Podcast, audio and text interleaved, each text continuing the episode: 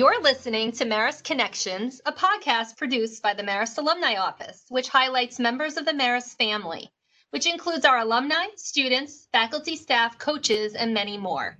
Hello, everyone. I'm Amy Woods, Executive Director of Alumni Relations at Marist from the class of 1997. For the third season of Marist Connections, we're bringing you stories of alumni who are making an impact. Today, I'd like to welcome Marist alumnae Helen Stalin Corveline and April Wenestrom. Hello, ladies. Thank you. Hello. Nice to see you. Thanks for having us. You too, although those listening aren't seeing us. So it's great to hear from you, both of you. It's great to hear from you too. It's very important to both of our guests today. April is the director of Keep America Beautiful, a nonprofit striving to end littering, improve recycling, and beautify America's communities. It is the nation's leading community improvement nonprofit organization. As director, April plans and implements an annual national conference, oversees their associate and intern programs, and provides programming and training initiatives to over 600 affiliates. April graduated from Marist in 1993 with a bachelor's in communication. Helen is currently the STEM coordinator at Hopewell Elementary School in New Jersey and director of gardens and vertical farming K through 5. Through this, her students have access to hydroponic farm that supports science innovation and an organic lunch menu promoting plant-based healthy eating. Helen has also participated in two Earth expeditions sponsored by Miami University as part of her master's in teaching conservation biology. She spent the summer of 2018 in Baja, Mexico, studying desert and marine landscapes, and the summer of 2019 in Borneo, engaging communities in primate conservation. Helen graduated from Marist in 2000 with a bachelor's in environmental science and was a member of the Marist band. Welcome, both of you. Thank you. So nice to be here. Appreciate it very much. Thanks so much.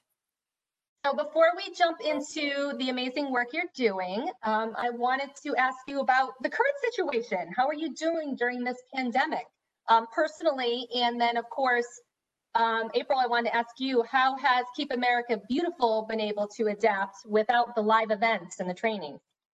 These are interesting times, Amy, and um, they've been, you know, a, a, challenge in the beginning when everyone was home and um, mind shifting into not only were we working from home, but we're in the middle of a pandemic. And my organization did an amazing job in ensuring the safety of all of our employees. And we're a pretty small staff at the national office, um, but made some accommodations to some of our programs, including our training opportunities. Luckily, we had our live in person 400 person national conference certainly just three weeks before um, we closed our borders and uh, you know declared a pandemic in this country. So we were very lucky that we had all of our affiliates um, from th- throughout the country um, visiting with us in Memphis, Tennessee. So we quickly shifted into support mode for our affiliates who are doing their work in their communities and provided um, an online bi weekly is it bi-weekly when it's every other week or semi-weekly i can't remember the two but um, we provided a training opportunity online every other week. Um, and we're able to conduct um, 11 webinars over the period of time until the beginning of September to help to support our work um, in the field. And we also put one of our programs on hold, a Great American Cleanup program, as you alluded to, our community improvement opportunities. We put it on hold to secure the safety of the volunteers who are participating, particularly with the support of our affiliate network. So we put that on hold for um, the time being and closing the program in a couple of weeks. But our affiliates did a phenomenal job in shifting even their work to virtual, to doing virtual cleanups and um, webinar series of their own, uh, contests on Facebook. So we quickly, once we got over the, oh my gosh, this is really what we're dealing with, it was back to action mode in terms of supporting our network. So it's it's been a you know it's been a decent ride despite the circumstances. Sounds like you all adapted pretty well and pretty quickly though. So Helen, what about on your side? Um, are your students back in the classroom? So you know what, Amy, they sure are, and I I have to kind of echo some of April's sentiments as well because, um, you know, when when everything shut down in March, um, teachers were kind of in a in a panic and in a frenzy as to you know what to do and how to to go about things, and so um, luckily in the STEM world, um, we were able to transition nicely into blending virtual learning and outdoor experiences for our kids of you know being able to still have access to our yards and access to you know going right outside and and um, encouraging kids to take hikes and be in the park and you know really kind of a push of um, some outdoor learning which i feel like has now transitioned into this school year as well. And so we're seeing a real uptick in um, kids who are back in school. Luckily um, in my district in new jersey we are um, part-time back in school.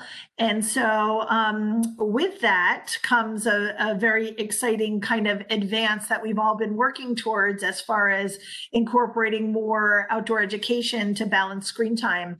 Um, and so that ability to kind of get outside and make sure that we're using our natural resources to their fullest is a way of kind of incorporating some environmental education and some uh, conservation mindset, um, and really as a refuge to um, promote good mental health and decrease anxiety just by being outside and learning outdoors. Um, and now teachers are really looking for those opportunities for kids and are very willing to do it. So um, I'd say we've really kind of had taken advantage of, you know, kind of the situation that we're in and tried to make the best of it. So if that brings us outside, then that's a good thing. Fresh air for everyone. So both of you are actively involved in conservation efforts, particularly in regards to educating your communities. Has this always been a passion of yours? I would say so. You know, having the opportunity to attend Marist and see the beauty of just the Hudson Valley, being a part of, you know, all of each and every season you know, and the opportunity to have such a beautiful campus so that you can be outside. And I love what Helen said about getting kids outside. I think that's really important. Um, my my past, um, I came to Marist because my family lived in Hyde Park, but my parents lived overseas. My father was um, retired military, and they were stationed in Italy at the time. So when I came to Marist, it was important for me to be with family and understand the heritage of the Hudson, Hudson Valley because I did have family there. So that was really ideal for me. Um, and because I had such an affinity for the Hudson Valley, spending summers here, it was just really a great opportunity for me to be at Marist. So I loved the campus and I loved how it evolves into this beautiful, stately, you know, beautiful thing on the hill. Um, so I think, yeah, and I, you know, the the opportunity to hike in the Adirondacks and go to the Vanderbilt Mansion and walk down to the Hudson River and go to the gunks and, you know, get to do all of that. I, I really do. I think it really started at, you know, at the college.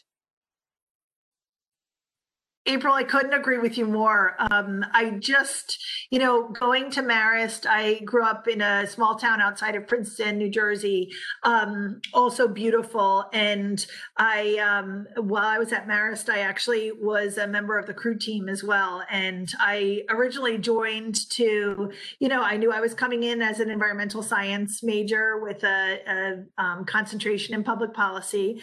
Um, but I really wanted to, you know, make sure that I got my fitness in and really um, enjoyed exercising. And really, what it turned out to be on the crew team was enjoying seeing phenomenal sunrises in the morning and the mist coming off the Hudson and the leaves changing in the fall and blooming into spring in the in the springtime season and so crew really became not just an exercise and a sport for me but it also you know was that contact with the beauty of the Hudson Valley and being there and it just further cemented my love and passion for natural spaces so um Marist, you know, when you when you start to flourish there as a young person and are surrounded by the beauty of both the campus and just the natural surroundings, I think it did so much for, you know, my passion for the environment and it really deeply ingrained all of the conservation that I wanted to practice as an adult and it never really changed.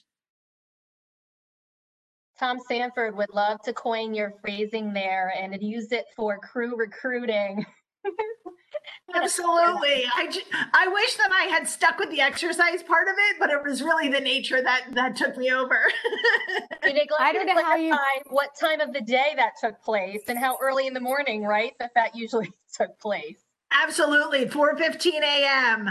and every time that I would leave my my uh, dorm at Leo Hall, my mom would call and say, um, "Did you cross the train tracks to get to crew practice?" And I'd say, "No, well, I went all the way around under the tunnel. I didn't cross the train tracks, mom." That's hilarious. When I was living with a senior year in the townhouses and negotiating, you know, the 10 girls we were going to all live with, we had, I think, three on our, on the crew team.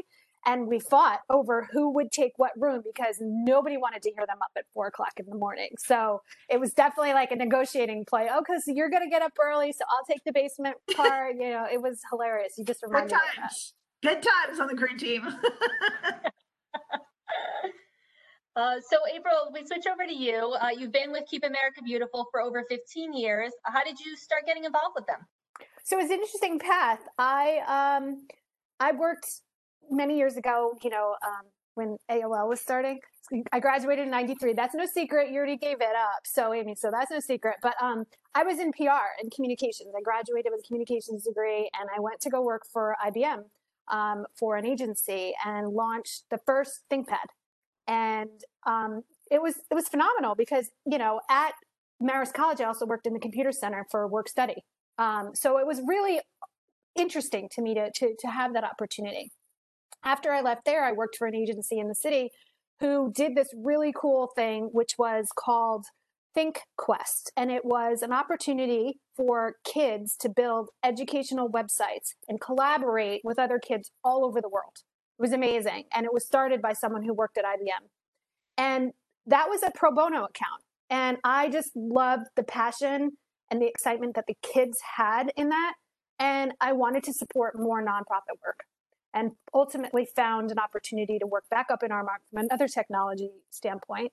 And then this opportunity at Keep America Beautiful came up for volunteer recruitment and engagement. And um, I remember this really impactful ad in the 70s of a crying Indian. And some of our generation will remember that, but others won't. And I saw this ad and I was like, that's, that's, wait, that's that organization. And I found out they were headquartered in Stamford and pursued an opportunity there. And it has kept me there for 15 years. I can't believe how fast it's gone. Um, and my primary role was to go to communities and tell them about becoming an affiliate of Keep America Beautiful and using our programs to engage volunteers and community members. And it's been a wonderful ride. What are some of the projects that you're most proud of to have worked with? So we have an annual event. It's called the Great American Cleanup, and it typically goes between March um, and June, or the first day of spring to the first day of summer. And our affiliates are doing activities all over the country. And because it's March to June, it allows somebody in South Dakota who might not be able to do a March event to do their event in July. And it's the largest community cleanup event um, in the country. So, what, why that is important to me is because it is so impactful, and our impact and our outcomes and outputs from that event are amazing. The amount of um, recyclables we collect, trees that are planted, parks that are beautified, um, and this role at the national office allows me to tell that story on behalf of the network. Um, we had a great event um, a few years ago to engage young people, and that turned into an employee engagement event. So we are constantly doing events like that. In fact, in a month's time, um, November 15th is our second biggest event. It's called America Recycles Day. And November 15th is a way for us to get the word out um, and for individuals to pledge to recycle. So those are two of the really fun and impactful events that we do. Since you're speaking about them right now, in case someone listening just wants to know, how does someone find out more about those programs? What is the website for the organization? Great. It's KAB for Keep America Beautiful dot org. So KAB.org. And Helen just reminded me something about physical fitness. We just held a virtual event called our trash dash, and it is a plogging event. So it's picking up litter while jogging. Um, and this was our second event, uh, second annual event doing that. So that was um, September 20th. And communities all, all across America are still doing virtual plogging events or plogging events of their own to raise awareness and clean up at the same time. Those seem fairly easy to do virtually. That yeah, you can continue with them. So, how do you see the organization growing and adapting in the coming year with everything going on? It's very interesting. You know, uh, we as an organization tell the story of our affiliates, and um, many are nonprofits who are struggling in these times. Um, many are government uh, led and government supported who are also struggling in these times. Um, our role really is to support the network in activities and um, in kind as best as we can. We have a fund called the Community Restoration and Resiliency Fund where our affiliates can apply for Lowe's gift cards to help them do the work in their communities. So we had an affiliate recently who had a trailer donated um, to them to lend out to other community members and it was broken into. And all of their tools were stolen. And they were allowed to use the resiliency fund to purchase new tools. So we know communities are struggling. We want to be supportive and help them in any ways that we can. So the way that we're going to adapt is really to continue to support their needs. Uh, let us tell your story so that we can um, get more promotion for other communities as well. That's amazing. So to flip it over, Helen, you've had some amazing opportunities to study out there in different parts of the world um, two Earth expedition trips. Would you like to tell us a little bit about those experiences? Sure. Um, so this is a, a, great way to also um, give Marist a little bit of a shout out because of the field experience that um, provided. Um, and, you know, it, it's really, I waited for a little while to um, go back to school to get my master's degree because I really wanted to make sure that I was, I was doing the right thing for both for my career, but also for, you know, for me as a conservationist and um, so, as a teacher, I really look to um, figure out different ways to make kids into planetary stewards, right? So, at Marist, I really thought that I was going to go into environmental policy to um, work in Washington on Capitol Hill. And I found quickly that changing adults' minds were not as easy to do as it was to inspire young kids and make them into really passionate environmentalists. So um, I found that my knack of um, kind of converting children um, was was stronger and less frustrating than um, working with adults. So I chose that kind of path for me. Um, but then, as I as I developed and uh, you know as a teacher, I kind of felt that I needed a little bit more. So um, I pursued a um, master's degree from uh, Miami University. Ironically, the same red M that Marist was. So I felt like it was just a little continuing saga into um, from Marist to Miami um, in Oxford, Ohio. And so they have a, a, fabulous program called Project Dragonfly, and those um, and and it it promotes international field experiences. So I was able to go um, to Baja, Mexico, and to um, the Malaysian side of Borneo, and um, in those two experiences, again, it just echoed what Marist had set me up for, um, is to to be in um, to be with people in other cultures to gain a deeper look at global citizenship and the way other cultures are reflecting sustainability and just some really amazing ideas. Um, that we can learn from other countries. So being American um, sometimes kind of, um, you know, isolates you from the ideas of other parts of the world. And so going to um, conservation hotspots um, like Baja and swimming with whale sharks, you know, makes you feel um, like a very small person in the world, right? So we are such a small speck of what our globe contains that when you're swimming next to a 30 foot long shark um, in total silence, um, which is very unusual for when you're doing that. That's part of the that's part of the experience that you get that just puts you in awe, right? Or you're going through a super pod of dolphins and you literally have hundreds of thousands of dolphins jumping beside you, and you just can't even imagine the smallness that you are. And so um, you know the the following summer i was able to go to to borneo and study orangutans in the wild. And again i was with some really truly amazing female scientists that um, my passion for women in stem just kicked right up and was on fire there because of the women that were making uh, making a change and making a difference in creating wildlife um, corridors. And so looking at the palm oil industry and looking at the destruction that it's causing for our for our world and for um, such beautiful creatures like orangutans. Um, you know, some of the things that I take back to my students is um, you know how difficult um, field work actually is. And, and we think of it as like, oh, it's going to be so amazing being in the middle of a rainforest and looking up and seeing orangutans above you. All of that is true. But what's left out is the ache in your neck after eight and a half hours of looking up the strain in your eyes of trying to figure out how to use binoculars properly in order to see them, the cramp in your hands that you get from writing so much data down. And all of these things are things that we glorify in our in our mind that are really, really hard work.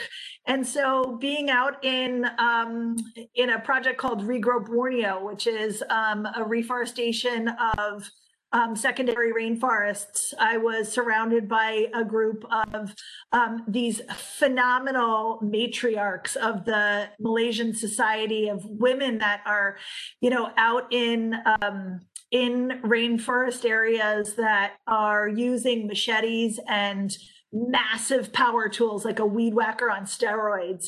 And so they're going through and cutting through all of the weeds in order to be able to replant saplings that they themselves have grown in their homes. And just the the power that um, women who are 65 who are just going at it all day long with machetes and and power tools and here i am at 42 feeling like i'm pretty good. I've got a lot of pep in my step. I lasted about 45 minutes with one of those power tools in my hands. So um, you know the passion that it takes to be a conservationist um, it is blood, sweat, and tears. And if we can give that back to our children and show them that it's worth it and that there are possibilities around every corner and that everybody can be a help in preserving and sustaining our our globe and our our future um, you know that's really what that's what it's all about so whether you do that with tales of lands far far away or you're doing it and keeping america beautiful as april is talking about what a what a phenomenal way to inspire our next generation I love that. For a minute, I, I, if I can just say, I wanted to. I wanted to just close my eyes. I can imagine just the way you described it. Just sound sounded so amazing. Um, and uh, you know, we actually just um, certified um, our first African country, Ghana, keep Ghana beautiful. This summer, we had um, an individual who came to this country. It was his passion. He he emailed me in 2016 and then made it work for himself this last year of all years for him to come to this country. He came in June of last summer and was stuck, you know, not able to get home for a while. But all that to say, he created Keep Ghana Beautiful and went back to Africa with uh, a Keep America Beautiful affiliate. So, you know, the conservation that you talk about, Helen, is is our hope too as we expand internationally. Um, we do have some Canadian um, affiliates as well as some uh, island affiliates, but uh, you know, what you're saying, it, it, conservation and improvement really is is is where we need to be. and that's such a tribute to your work to April that you would have somebody go back to Ghana and say, this is, this is what I want to mirror, you know, my, my work after. I mean, bravo to you. It just, it's, uh, we need to make as many possible connections as we can, and we need to unite as many people. And so I, I thank Marist for bringing the two of us together as well to be able to connect and, and work together in the future, hopefully as well. Actually, you bring up Marist uh, for any of the students who are listening, right? Or the uh, young alums who just left Marist. How, how can you comment on how your experiences at Marist helped to get you where you are now or helped you achieve the experiences that you've achieved? I, I'll, I'd be happy to. I mean, I uh, went to Marist, you know, in 1989. um, I had spent so many summers at my grandparents who lived there since the 70s and drove by that campus every summer or every other summer and the beauty of it. And so when I applied and was accepted to go to the college, that of course just elated everybody in the family. Um, but the opportunity, you know, to to have that experience, there were many international students that I met at the time at Marist as well. Um, it was a small enough but big enough school where I felt a, a, family connection um, and a place where I could really grow.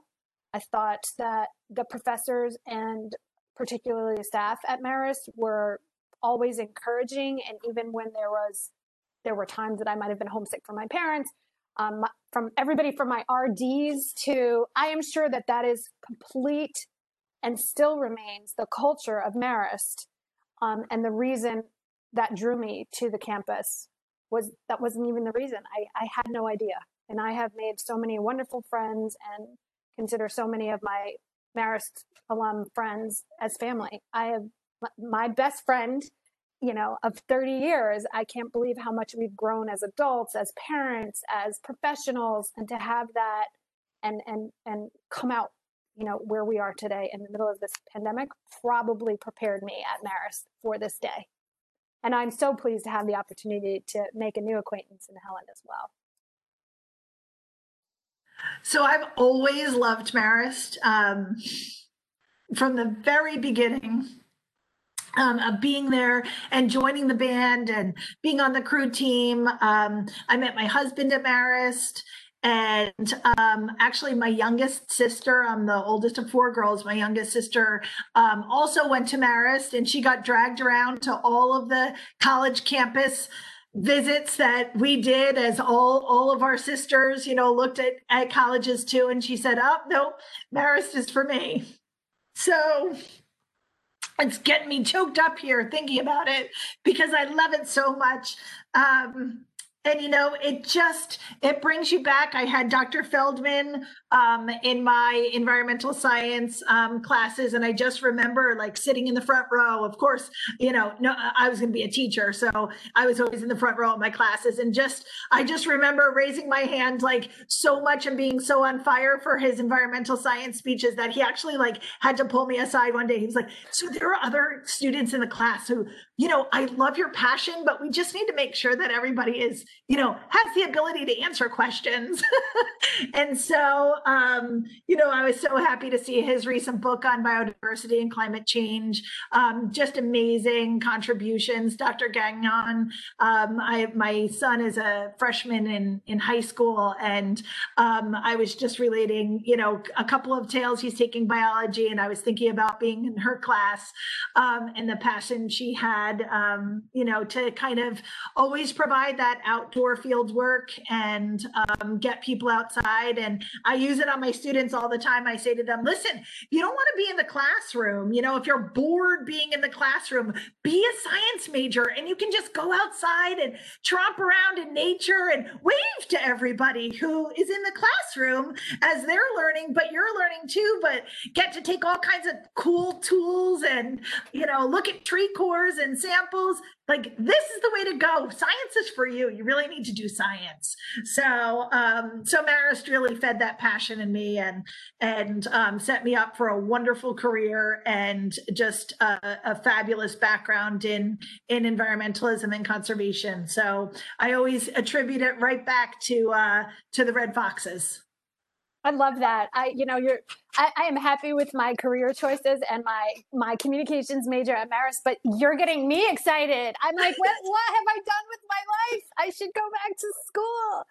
Um, um, you have... my, husband, my husband was also a communications major, so I know where that passion comes from. You know, communications and environmental science is a great mix. It's a great mix. You're right. You know, you talked about a couple of you know your professors. I I still remain close with one of my professors, and it was an elective I taught, an elective I attended because I thought it would be interesting. He taught um, uh, with another professor at Marist at the time, who's now passed away, but they taught the Vietnam veterans experience, um, and the book is called "The Things They Carried," and it was an elective. And my father was a vet, and he didn't really particularly like to talk about his experience in Vietnam. So to have this great opportunity to have these two men who were amazing um, as an elective changed my life. We're, we still remain friends. He's out in California right now. His name was Dan Okada, and he's in California. I, I love him. I, I, just adore him. And um, had I not had that opportunity, yeah, I get goosebumps. I my life might have been different. That is so true. The passion of the professors at Marist really impactful. Now I'm getting choked up. I love hearing the names. You know, I've been there for so long now. Um, the names of some of these professors, yes, that you hear over and over. Some are former brothers um, that made such an impact on alums when they were students. So going back to our students and alums, if they haven't, you know, they're looking to get into uh, environmental con- conservation, whether it's as a professional career or just right volunteering outside of their day-to-day job. How would they go about finding, you know, a good organization or someone who might need their help um, where they might live? So I, I think that one of a, a, great way to kind of get involved within conservation is to look for a community conservation group. I serve on my um, my local community conservation board um, called Friends of Hopewell Valley Open Space, and I think you know a, a fantastic way to do that is to um, you know just get involved on a local level, and you know even even in reaching out to schools um, or you know kind of looking for some place that is your passion. If your pl- passion is reducing plastic waste and getting plastic out of the oceans you know find some place to you know put some of your time your talent your treasure um, into you know an area where you really feel like you want to help. Um, and and i think help can come in many many different ways and um, I just ran a, a, media campaign for the Belize Zoo. Um, they had to close their doors. Um, the country closed their doors um, to um, to visitors and shut all their airports and whatnot. And um, I you know, in my college, in my graduate school classes, we set up a fundraiser for them. And my daughter did a huge bake sale, and people were moved by the fact that she was baking for Belize Zoo, and and we're happy to contribute. And um, you know, and and in other in other areas, you know, we've organized beach cleanups and um, you know, kind of um, um, championed and cheered for um, reducing plastic waste in our school district um, and, and getting them to switch off of um, single-use plastics. And so it's there's so many opportunities for people. And I would just say to, um, you know, to really look locally and then also follow your passion and um, connect up with with groups like April's, and she's going to talk about the good nonprofit sector, I'm sure. Um, but connect up with you know you know with groups that you stand by and and that you really in the areas that you want to make a difference because there's so much we have to work on that even just you know taking one little area is going to help to to improve and fight the fight. I love what Helen said, and and that's so true. You know, oftentimes you see the big picture and you just want to help on that that major level which is amazing and certainly important. But on the community level there are tons of resources for where you can get involved and um, and and do some impactful things in your backyard you know so to speak. Um, with keep america beautiful we have 600 affiliates all over the country. We have affiliates as small as a community in Utopia, Texas, to communities as large as communities, as large as New York City, Los Angeles, who are doing amazing things. They are beautifying, greening, picking up litter there in their communities. So if you live anywhere in the country and you want to do a search up, you can go to our website. Um, it's volunteer.kab.org. You can go to kab.org. Um, but certainly, you know, start small. Um, we're based in Connecticut. Our national headquarters is based in Connecticut, but our work is supporting our affiliate network. And I would encourage everyone who is listening to support local in that in that way. Thank you. So before we wrap up for today, was there anything else you'd like to add? We're good. And if anyone listening wants more information from either Helen or April, they can also just contact the alumni office and we'll be happy to share uh, their information with you. Go ahead, Helen.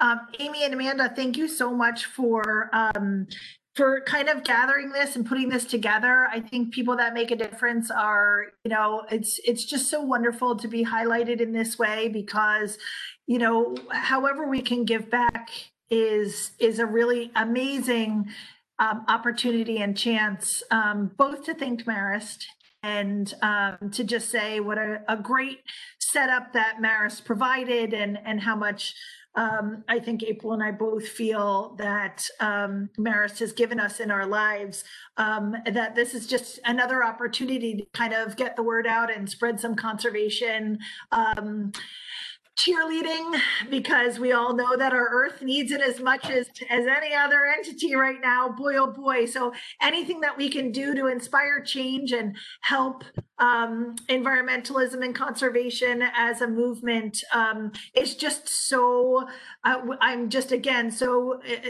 grateful to marist for this opportunity um, in order to to make the world a better place. I would just echo what helen said. I mean obviously we all started somewhere and you mm-hmm. know that was the driver in in where we are and who we are today um, the support that marist offers uh, alum even still between you know linkedin opportunities or opportunities like this um, as someone who runs our educational uh, program our educational and training program i've connected with other marist alum and had host had them host um, webinars for me so this network that that brought us together on that little portion of the Hudson River is really, you know, just just so amazing and I can't say enough things about that. So I am more than willing to help to support anyone who wants to get involved with something as small as a litter cleanup or if you're so bold to do a plug um, certainly reach out to me I, I would love to to connect and see if there are ways that i can help you get to your passion perfect note to end on. Thank you. Thank you to both of you for taking time out of your day to speak with us. For those listening, we hope you'll join us again next week as we continue our series of alumni making an impact. Please don't forget to subscribe to this podcast so you can keep in touch and know every time we post a new episode of Marist Connections. We'll continue to bring you conversations with alumni as well as students, faculty, staff, coaches, and others essential to the Marist community. If you have suggestions for future podcast themes or guests, please email them to maristalumni at marist.edu. And be sure to check out Marist Alumni on Facebook and official Marist Alumni on Instagram. Thanks and have a great day, everyone.